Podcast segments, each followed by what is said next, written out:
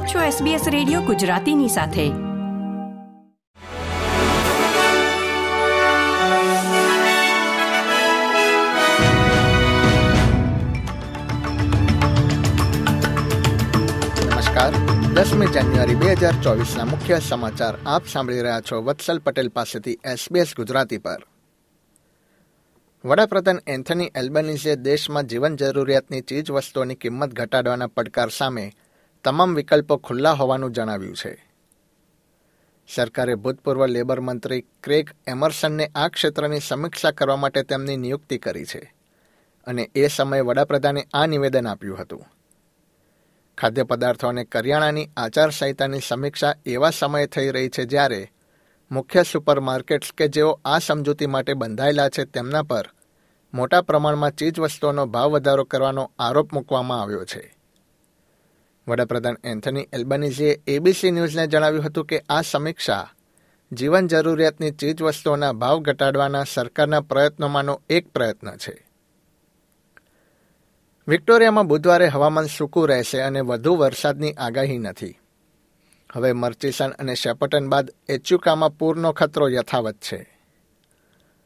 ઉત્તર ભાગમાં સૈમોર અને યાય તથા રોચેસ્ટર શહેરોમાં પૂરના પાણી ફરી વળ્યા છે ત્યારે ઉત્તરીય પ્રાદેશિક શહેર શેપર્ટનમાં આગામી ચોવીસ કલાકમાં નદીના સ્તરમાં વધારો થવાની ધારણા છે.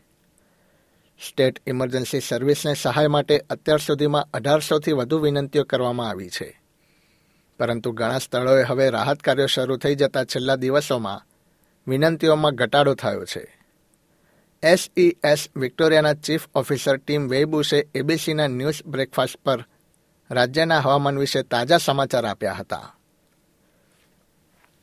યુરોપિયન યુનિયનની ક્લાઇમેટ એજન્સી કોપ નિક્સના એક નવા અહેવાલમાં ખુલાસો થયો છે કે વર્ષ બે હજાર ત્રેવીસ પૃથ્વી પરનું અત્યાર સુધીનું નોંધાયેલું સૌથી ગરમ વર્ષ રહ્યું હતું. વૈજ્ઞાનિકોએ વર્ષ બે હજાર ત્રેવીસ સૌથી ગરમ વર્ષ બની રહેશે એવી ધારણા અગાઉથી જ વ્યક્ત કરી હતી.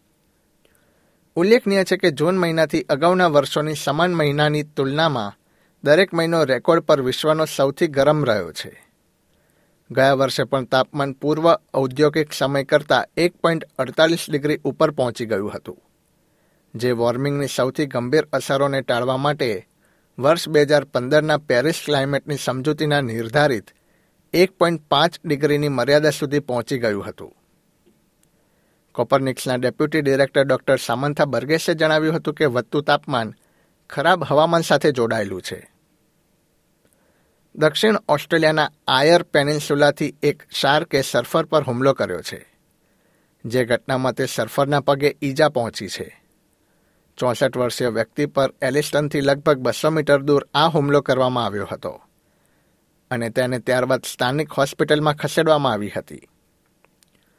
તે વ્યક્તિને વધુ સારવાર માટે એરલિફ્ટ કરીને એડિલેડ લઈ જવામાં આવી હતી અને તે હાલમાં જીવલેણ ઈજાઓ માટે તેની સારવાર ચાલી રહી છે. છેલ્લા કેટલાક સમયમાં રાજ્યમાં શાર્ક દ્વારા હુમલા વધ્યા છે અને ગયા વર્ષે વધુ ત્રણ લોકોના મૃત્યુ થયા હતા અને બે વ્યક્તિ ઘાયલ થઈ હતી. એસબીએસ ગુજરાતી પર આ હતા બુધવાર દસમી જાન્યુઆરી બે હજાર ચોવીસના મુખ્ય સમાચાર.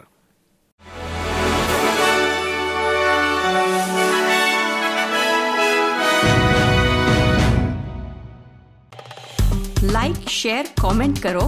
એસબીએસ ગુજરાતીને ફેસબુક પર ફોલો કરો.